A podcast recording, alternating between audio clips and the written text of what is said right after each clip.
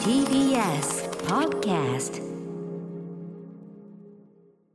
時刻は6時30分になりました。1月17日火曜日。TBS ラジオキーステーションにお送りしているアフターシックスジャンクションパーソナリティの私ライムスター歌丸。そして火曜パートナーの宇垣美里です。ここからはカルチャー界の気になる人物動きを紹介するカルチャートークさて今夜のゲストはアニメーションスタジオトンコハウス代表でアニメーション監督の堤大輔さんです。リモートでのご出演となります。よろしくお願いします。もしもし。あ、よろしくお願いします。堤さん。大輔です。はじめまして。よろしくお願いしますははじめまして。い。えっ、と堤さん今どちらにいらっしゃるんですか？今ですね、えっ、と、カリフォルニア、アメリカのですね、カリフォルニア州のバークレーという町に、はい。えー自宅からうん。参加してます。あそうですか。えお時間なんて今は何時ぐらいなんですか？今ね、あの、夜中の1時半ですごね。めんなさい。申し訳ございません。深夜にね ご出演いただきましとんてでもないです。はい。堤さんちょっとお家がおしゃれすぎてびっくりした今パッとはいあのズームで画面拝見いたしまして。ああれですねダムキーパーのあの豚ちゃんとかあの堤さんの作品のフォックス。もいるし。ああ可愛いわ。可愛すぎる。はい。堤さんあのありがとうございます。今ちょっとようやくお顔が拝見できましてよろしくお願いします。よろしくお願いします。あの実は、えっと堤大介さん2019年の5月にトンコハウス映画祭、ね、ご自身のトンコハウスというね、えーあれの告知でちょっとだけ電話出演いただいたんですが実は僕その時、はいちょっと病気でお休みもいただいておりましてあのお話するのも初めてで本当にあのお話伺いたかったんで光栄ですありがとうございます。とんでもないです。よろしくお願いいたします。はい、えー、堤さんがね作られた鬼、えー、神々山の山のおなりは、えー昨年10月18日にアニメ評論家藤津亮太さんが、えー10月のおすすめアニメとしてもご紹介した作品でございます。えーということでお知らせの後、えー、堤大輔さんのキャリアそしてネットフリックスでの最新作鬼神々山のおなりについてあとね展覧会鬼展これが開かれるのでめちゃくちゃ行きたい、えー、堤さんに伺いたいと思います堤さんよろしくお願いします。お願いします。はいお願いします.生放送でお送りしておりますアフターシックスジャンクション今夜のゲストはアニメーション監督の堤大輔さんです。堤さんよろしくお願いします。よろしくお願いいたします。はい、ではまず堤大輔さんのご紹介宇垣さんからお願いいたします。1974年生まれのアニメーション監督プロデューサー英語圏での通称はダイス。1993年高校卒業後に渡米。ニューヨークのコミュニティカレッジに入学英語ができなくても単位が取れるということで絵のクラスを専攻。卒業後ジョージ・ルーカスのゲーム会社ルーカス・ラーニングに入社。その後 CG 会社を経てピクサーに入社。2010年「トイ・ストーリー3」2013年モンスターズ・ユニバーシティのアートディレクターを担当。2014年初の監督作となる「ダムキーパー」を発表。同じ年にロバート・近藤さんと共に自身のスタジオトンコハウスを設立。2015年ロバート・近藤さんと共同監督した「ダムキーパー」がアカデミー賞短編アニメーション部門にノミネート。2021年には日本人として初めてアメリカアニー賞のジューン・フォレイ賞を受賞。そして昨年2022年初めての長編アニメーション監督作となる「鬼神々山のおなり」をネットフリックスにて発表されましたはい堤さんまずはもう我々鬼完全に見せられておりまして最高です。最高ですありがとうございます。はい、そう言っていただけて嬉しいです。はい、鬼展もすごい楽しみだしね、後ほどちょっと鬼の話も、えー伺っていきたいんですが、まずちょっと堤さんご自身のキャリアについてお話を伺ってよろしいでしょうか。はい。はい、あのーまず単純にあのーニューヨークコミュニティカレッジに入学要するに単身渡られてっていう、何かこう最初はこういうなんていうんですかねアニメーション作家になりたいあるいはこうアーティストになりたいというようなそういう意思を持ってアメリカに渡られたんですか？いや、実はですね、全然僕はあの、アニメーションどころか絵絵を勉強するという意識もなくアメリカに最初渡りまして、うん。はい。単純に本当、あの、ずっと部活動をしていて、うん。その受験勉強しなかったもんです部から。活動何をしてたんですか？部活動僕はあの野球をやってたんですね。野球少年だった。はい。で、もう本当に、えっと、バカのように、えー野球だけをしていて、うん。えー受験勉強をしなかったので、まあ、うん。日本の大学行けないということで、はい。で僕がアメリカに渡ったのが、えー1993年なので、うん。もう本当に当時はね円高で結構留学うんうん。まあもっと言ってしまうとあの、うん落ちこぼれの人たちが留学する時代だったんですね。アメリカ。で僕はもうまさに海外に逃げがちみたいな。逃げる逃げる形で。はい、えそうやってあのちょっとな何をやっていいかとかって分からずにとにかく日本では大学行けないということで、うんうん。アメリカに行ったところから、はい。えーまあ英語が喋れなくても撮れるということで絵を、うん。絵のクラスを取ったところすごいハマってしまって、えー、そここうから絵のうん。勉強をし始めました。書き出してみたらこうじご自身にあこれは楽しいしちょっとこうなんていうかな向いてるというかそういう確信があったってことですかね。そうですね。あのーまあ、ちょっとアメリカ人の人たちは褒める人が多いので、うんうんあの、すごい褒められてびっくりしちゃったっていうのもあるんですけど、はいあのーすごく、好きになると僕は本当にのめり込んでしまうので、野球もそうだったんですけど、うんうんうんうんもう好きになったら誰よりもやるっていう、まあ、多分その、努力的なものは全く好きなものであれば苦に苦にならないという性あーそれはすごい。格なので。素晴らしい、はい。あじゃあでもすごくいいとこに出会って。う、ん。そこからこう、まあ、ジョージ・ルーカスの会社そこからさらにピクサー、まあ、CG アーティスト的な感じになっていくわけですけどコンピューターによるその作画というかね、作品作りはいはい。というところに行ったきっかけとかはあるんですか、そうですね。きっかけはもう本当にあの、僕はアメリカで、えーっと、そのまま大学卒業した後もアメリカにいたいなと思った時に、うんえーやっぱり絵を、僕が大学で勉強した絵っていうのは油絵で、うんうん全然そのアニメーションではなかったんですねあそうだっ。たんですねはい、なので、あの、絵を描いて会社に入らない、うん会社に入らないとビザが取れないという現実的な問題があって、はい。それででも絵を描きながら会社に入るって言ったら何だろうって言ってアニメーションに行ったってすごく浅はかな 理由だったんですけれども。でもそしてやっぱりアニメーションやってみてすごく自分にはまりまして、で、まあやっぱり、あの、絵を描くだけじゃなくて、うん。絵を描いた上で何か人に伝えていける、伝えていけるという、やっぱ映画の魅力魅力みたいなものをですね、知って、はい。今となってはもう本当にやっぱ映画を作りたいっていう風にうんうん。なってたんですね。なるほど。僕はあの実は堤さんのお名前とかお仕事っていうのを最初に認識したのは「トイ・ストーリー3の」あのメイアートブックというのかなメイキング本みたいなのがあって、はいはいはい。でそこであの堤さんが照明デザインというようなお仕事で堤さんご自身の解説込みでその、えー光の当て方による演出というののそれが本に書いてあって、まあ、僕あのと日本でこう毎週ラジオで映画表なんかやるのでそれを読んでうであ確かにこの作品ここの光の表現とかその落差とかであものすごいこう物語的なこうなんていうかな魅力があるななんてことを思ってまさにそういう光のこうを使った演出の部署とかをやられてましたよねその時。いやーもうすごいマニアックなところありがとうございます。いやいやうん そうですね。本当にあの、僕自身、その、大学で絵を勉強した時にやっぱ光を、うんえー捉えるというね、まあ、印象派にすごく影響を受けた、えー絵画の勉強をしたので、はいで、その光を使ってお話を伝えるっていうのを、うんまあ、映画の仕事でやらせてもいただいて、はいやっぱりすごく、あの、光によって全然違うんですね。アニメーションってなかなか光ってそこまで重視されなかったんですね、一昔前まではあ。の 2D アニメーションなんかまさにね平面なわけですものね。そうですね。で、CG でもやっぱ、あの、光をリアルに当てるっていうのはあったんですけど、うん。光を使って演出するっていうのがなかなかやっぱりまだなかった時代に、はい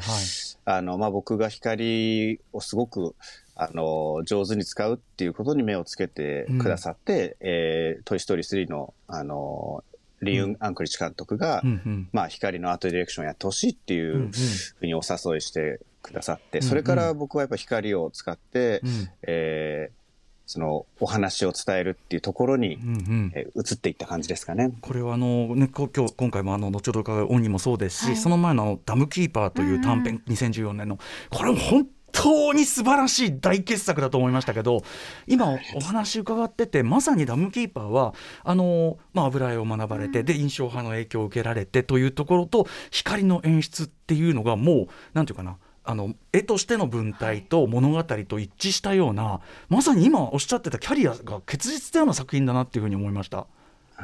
ありがとうございます。はい。まあ、まさに、まさにテーマも、僕らが伝えたい物語って、その人の心の闇闇と光みたいなところなので、うんうんまあ、鬼でもそうだったんですけど、はい。あのーそういう意味ではなんかその、絵の表現で必ずやっぱ光っていうところに一番力を注いでますね、うん。僕たちは。しかしねあのダムキーパーではあれはな,、なんだろう手法としてはその水彩画調なのか、はい。こちょっとなんかクレヨンとかう、みたはいい、なすごい、クレヨンパステルなのか、はい。こうペン,、まあ、ペンのタッチあの筆のかなこう、うん。筆使いとかそれが残ったようなあれがでもちゃんと立体感とか影とかを使った存在感で描かれててでも今回の鬼はまた全然違う手法じゃないですか。フェルト。みたいなふわふそうですね、わ感、まあ、ストップアニメーションモーションアニメーション的というかこう全く違う手法を作られてますけどあのーなんていうかねこうその度に文法が変わるというかですね、うん。結構これ大変なことをいつもやられてないかなと思うんですがいかがでしょ多分なんか僕たちがそのアニメーションを作るのってやっぱり一番大切にしてるのはまああのも物語じゃないですか。うんうん。だからその物語があって、えーキャラクターがいてっていうところはたとえ手法がう、うん。手書きのアニメーションであろうと、ああ CG であろうとコマ撮りであろうと僕らの中ではあんまり変わりがなくてですね。はいはい、で、やっぱり手法としてはいろんなことに挑戦したいっていうことで、まあ、ダムキーパーは手書きのアニメーションでしたし、うん。えっ、と、今回の鬼っていうのは、まあ、最終的に CG でやったんですけど、実は鬼ってもともとコマ撮りの企画だったんですよ。あ最初からストップモーションアニメーションだった、はい。最初ストップモーションなんですね。ははい。い。で、僕らもとにかくあの、いろんな手法を試してみたいっていうね、あの、子供のようなところがあるんで、なんかね、自分たちがこれが得意だからこれをっていうよりは、もう本当にいろんなことを試してみたいっていう、いろんな表現してみたいっていうのがあったんで、コマ撮りに挑戦してみたんですが、うん。まあちょっとね、見ていただいてわかるように、その、鬼って、あの、お話が結構すごくドラマチックで、うん。大きいお話にうんうん。脚本を進めてるうちになりまして、はい。まあ、脚本があの、日本の、あの、日本を代表する岡田真理さんってね、うんうん。あの、脚本家なんですけども、はい。すごく、あの、お話がどんどん深くなっていく上で、これはちょっと自分たちが一番慣れてる手法を使わないと、うんうん失敗するだろうっていうあー。風にと、それで途中で CG になったんですね。で、やっぱり僕らやっぱ CG が一番得意というか、まあ、長いので CG をやってきた、あの、じ年月が。はい。うんうん、それで CG それで CG でやった、うん。ちょっとじゃあまずはこのね鬼、えー、神々山のおなりこのどういう作品なのかのご紹介ちょっと一回しておきましょうかこれでね、日本の民話に登場する神様や妖怪たちが暮らす世界で自由奔放に生きるおてんばな娘おなり新たな英雄となるため稽古に励むが父親のナリドンはへんてこな神様で何も教えてくれない。山の神々が恐れる鬼の脅威が迫りくる中おなりはまだ知らない自身の真実と向き合わなければならなくなる。昨年10月からネットフリックスで公開され全4話合計154分の作品となっています。はいということであのーまずねもうこれが流れてくるだけでどんつこつこつこわっしょいわっしょいが もう最後どんつこで泣くとは思わなかったですもん あの第1話のねそのどんつこのすごくこう、まあ、素朴なというか牧歌的なね。ほん牧歌的な味わいがまさか4話目のラストでこんなドラマチックにえ。響くかっていう、もう我々めちゃくちゃ感動してます本当に。はいありがとうございます。これまずこういう題材、えーとまあ、日本のなんていうかな妖怪であるとか、こうまあ、土着的なこうなんていうかな神々というかそこを、まあ、ある意味世界発信する作品の題材として捉えた。これはなぜなんでしょそうですね、まあ、もう僕も本当にアメリカに住んで今年で30年になるんですけども、うん。もうすごいもう本当にあのねよく言う,、言うじゃないですか。やっぱ海外に住んでいると、本当日本人であるう、うん、そのアイデンティティみたいなものをすごく考えさせられるんですよね。むしろそっちが、はいうん、癒し引きされる。そうですね。はい。なのでやっぱり自分がこの作品を作る立場に今いて、うん。やっぱり日本を題材にした作品は絶対作りたいとやっぱ常に思っていたんですよ。はいはい。で日本の民話って本当に面白いうん。へんてこりんな神様がいたりとか妖怪がいたりとかっていうのはもうこれ本当にもううん。自分の作品の中でも使ってみたいなっていうのがあって、はい。ただまさかこんな作品をネットフリックスさんがやりたいと言わないと思ったので、まあ、ネットフリックスのアメリカうんうん。の本社の方と、はい。えーこの作品作ったので、はい。このこれだけガチガチの日本の、うん。あのねその民話をベースにしたオリジナル作品、よく作らせてくれたなっていんうくらいネットフリックスさんが本当に素敵な企画うんを押してくれたので、だから本当ありがたい話なんですけども、うんうんうん。これあの先ほどおっしゃったように今ってあの例えばくあのなんだ私時々レッサーパンダとかもそうだけど、なんか皆さん作り手のこうルーツとかそこを人例えば民族的ルーツだったりそういうところをあの出した上ですごくこう国際的なエンターテインメントにするみたいな流れがあって僕まさにそれに一致してるなとも思ったんですね鬼はこれは。なので、おっしゃる通り。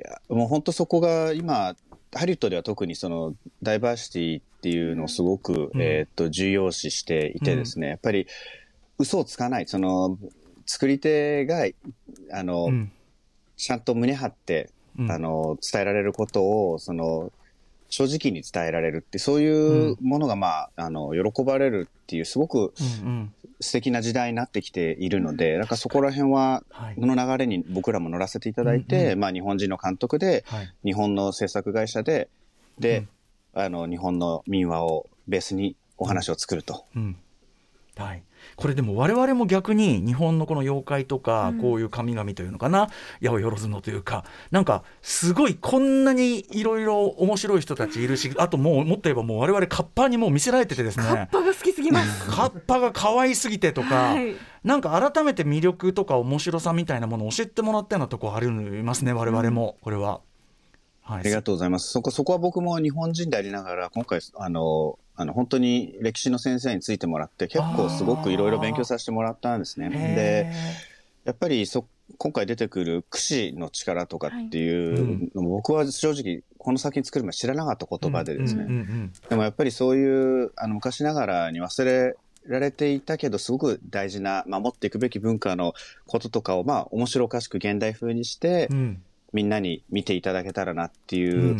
気持ちもやっぱりありますね。それを本当日本の人も世界、日本のことを全然知らない人もうん、これで日本の文化を知ってもらえればっていう気持ちもありましたし、はい、しかもこれちょっと,、えー、とネタバレを伏せながら話しますけども、あの第2話の最後であっと驚く世界観の仕掛けが明らかになり、あのーでなおかつこれどうネタバレをせずに、まあ、とにかく鬼の国とされる国が後半出てきますけど、うん。そこの、まあ、やっぱりその光の演出さすが堤さんで、はい。あの柔らかな森の中のね山の中の柔らかな太陽陽光とか月の光とかの自然な光に対して確かに鬼の国のこう発酵物不自然な発酵物のなんと多いこと。バキバキした感じが。そうバキバキした発酵物の多さとか、でもそれがやっぱりこうあ先ほど堤さんおっしゃった、まあ、我々にとって嘘がないある種世界観っていうかリアルなうん。世界観として描かれててこれはだからなかなか世界発信の作品としてこれだけちゃんと、えーまあ、リこうリアルな描写というのかな、うん。これもすごく画期的なことだと思いました。ありがとうございます。はい。あ本当にあの、もともとのこのお鬼、鬼って一体何なんだってところからこの作品の企画が始まったので、もう、うん。うんその、鬼自体、実際何者なんだっていうね、そはい。の歴史的に紐解いてみると、その、うん。実際鬼って、あの、はい。昔ね、あの、その日本に住んでいた西洋人だったんじゃないかとか、はい。はい。えっと、つまり姿、形が全然違う人たちが鬼と呼ばれていてうん。恐れられてたんじゃないかとかね、はい。そういう説がうん。あるじゃないですか。はい。なんかそういうので本当面白いなと思って、今、今の時代も、うん。やっぱり自分たちが知らない国の人とか、自分たちとは違う考え方を持った人をはい。排他するうん。ね、傾向があって、はい。やっぱり何も変わってない、人間の何もね、進歩してないじゃないかっていう、はい。なんかそこら辺もこの物語に込めた思いでもあるんですね。まさにそのね後半ちょっとこういわゆるまさに今の排外主義の台頭みたいなものを放出かこれだけほんわかした世界観の可愛らしいキャラクターが目をま文字通り目を向いて、こう排外主義みたいなもののがちょっと思わせる動きになってったりとか、同時にそのだから鬼という言葉が持つ多層性ですよねつまり何そのそういう他者を鬼とレッテルを貼ることもあれば人の心の中に住む鬼という言い方をしますけども、そういう話にもなってってちゃんとこう深みと現代性もある話になってってもうあの最初のほんわかしたムードからあのあっという間にすごいところに連れてかれて感服いたしましたストーリーテリングとしても。ありがとうございます。はいこれはやっぱり先ほどおっしゃってたようにやっぱりもちろん映像も素晴らしいです。本当にもう質感の一個一個もうストップモーションアニメ的なという意味では、あのナリドンとかのあのひひこう表面のフェルふわふわ感やっぱフェルト的なね、うん。完全に質感にしてますもんねやっぱね。あれのいちいちディテールの可愛さもそうだけどちゃんと話それがやっぱ伝えるべき話のためのそのなんていうかなやっぱりストーリーテリングのためのものになっているという、あの堤さんがそのずっと学ばれてきたことっていうのの本当に集大成にもなってると思うしあの素晴らしい作品だと思いました本当に。ありがとうございます。あとあのやっぱり音楽劇というんですかね。そのドンツコツコツコワッショイワッショイ。すごく日本的なリズム。もう我々だったら当然もう合いの手を打ってしまったり、もうすぐに体が動いちゃう。あそこをやっぱり打ち出してるのも僕すごくいいなと思ったんですよね。リズムがもう日本的。オンビート。オンビート、うん。まあ、あの、僕が日本であの、和光学園というちょっと変わった私立の、おうおう。えー小学校に行ってたんですね。はい。和光小学校って、うん。経堂、東京の経堂にあるんですけども、この和光小学校ってものすごくその、あの民、民舞に力を入れている学校なんですよ、なぜか。うんうんうん。で、本当その、ちっちゃい頃から民部を踊らされて、その時はすごい嫌だったんですけど、はい。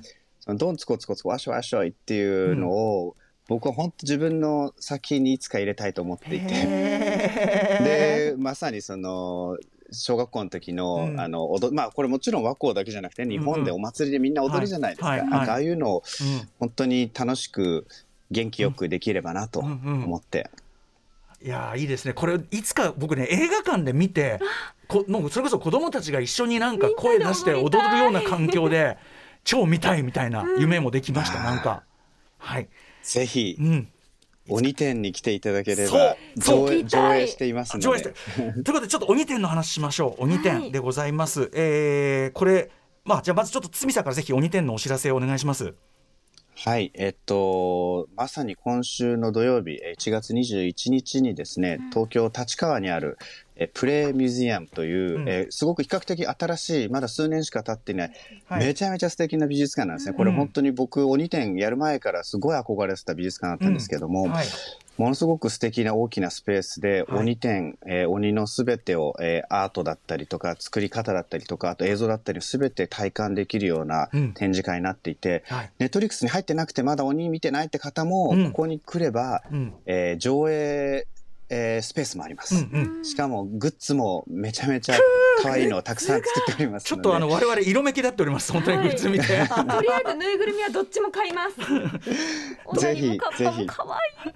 ねえ腰も可あとそのやっぱりあの最初にコマ撮りあのストップモーションアニメーションで撮ったパイロット版の様子とかそういうのも見れたりするんですよね。はいえっと、セットも、えー見れますし、もうとにかくね、大きいスペースなんで、もう本当来て、あの、すごく楽しんでいただければ、うん。あの、こんな本当素敵な展示をやらせていただけるなんて本当に感謝なんですけども、はいあの、すごい素敵な、えーうん展示になってですね、1月21日、今週の土曜日にオープンしますので、ぜひ皆さんいらしてください。これちょっと必ず伺いたい。えーということで、トンクハウス堤大輔さん、えー、鬼店、えーこちらプレイ、えー、とプレイミュージアムですね。はい、こちらで、えー、と今週の土曜から開かれますので、立川ですね。えーということで、4月2日までやってますからね、間に合ううちにぜひ行ってください。そしてもちろんネットフリックスで、えー鬼ね。見ていただきたい絶。対見てほしい。超最高なんで本当に。うん。えー、と堤さん、ぜひちょっと、あのーもし日本のお越しください、まあ、こういうリモートの形でもいいですけど、ちょっと今日短い時間でしたけど、またぜひ、あのお話伺わせていただいてよろしいでしょうか？本当にありがとうございます。ぜひぜひいつでも、あはい。またよろしくお願いいたします。よろしくお願いい。たします。えーということで今夜は、えーゲストアニメーション監督の堤大輔さんに鬼話伺いました。ありがとうございました。堤さん、えーあの日本にもお越しになるんですもんね。お気をつけて。はい。い、らっしゃいませ。はいありがとうございましがとうございました。どうもました。よろしくお願いします。はいよろしくお願いしますどうも After Six Junction.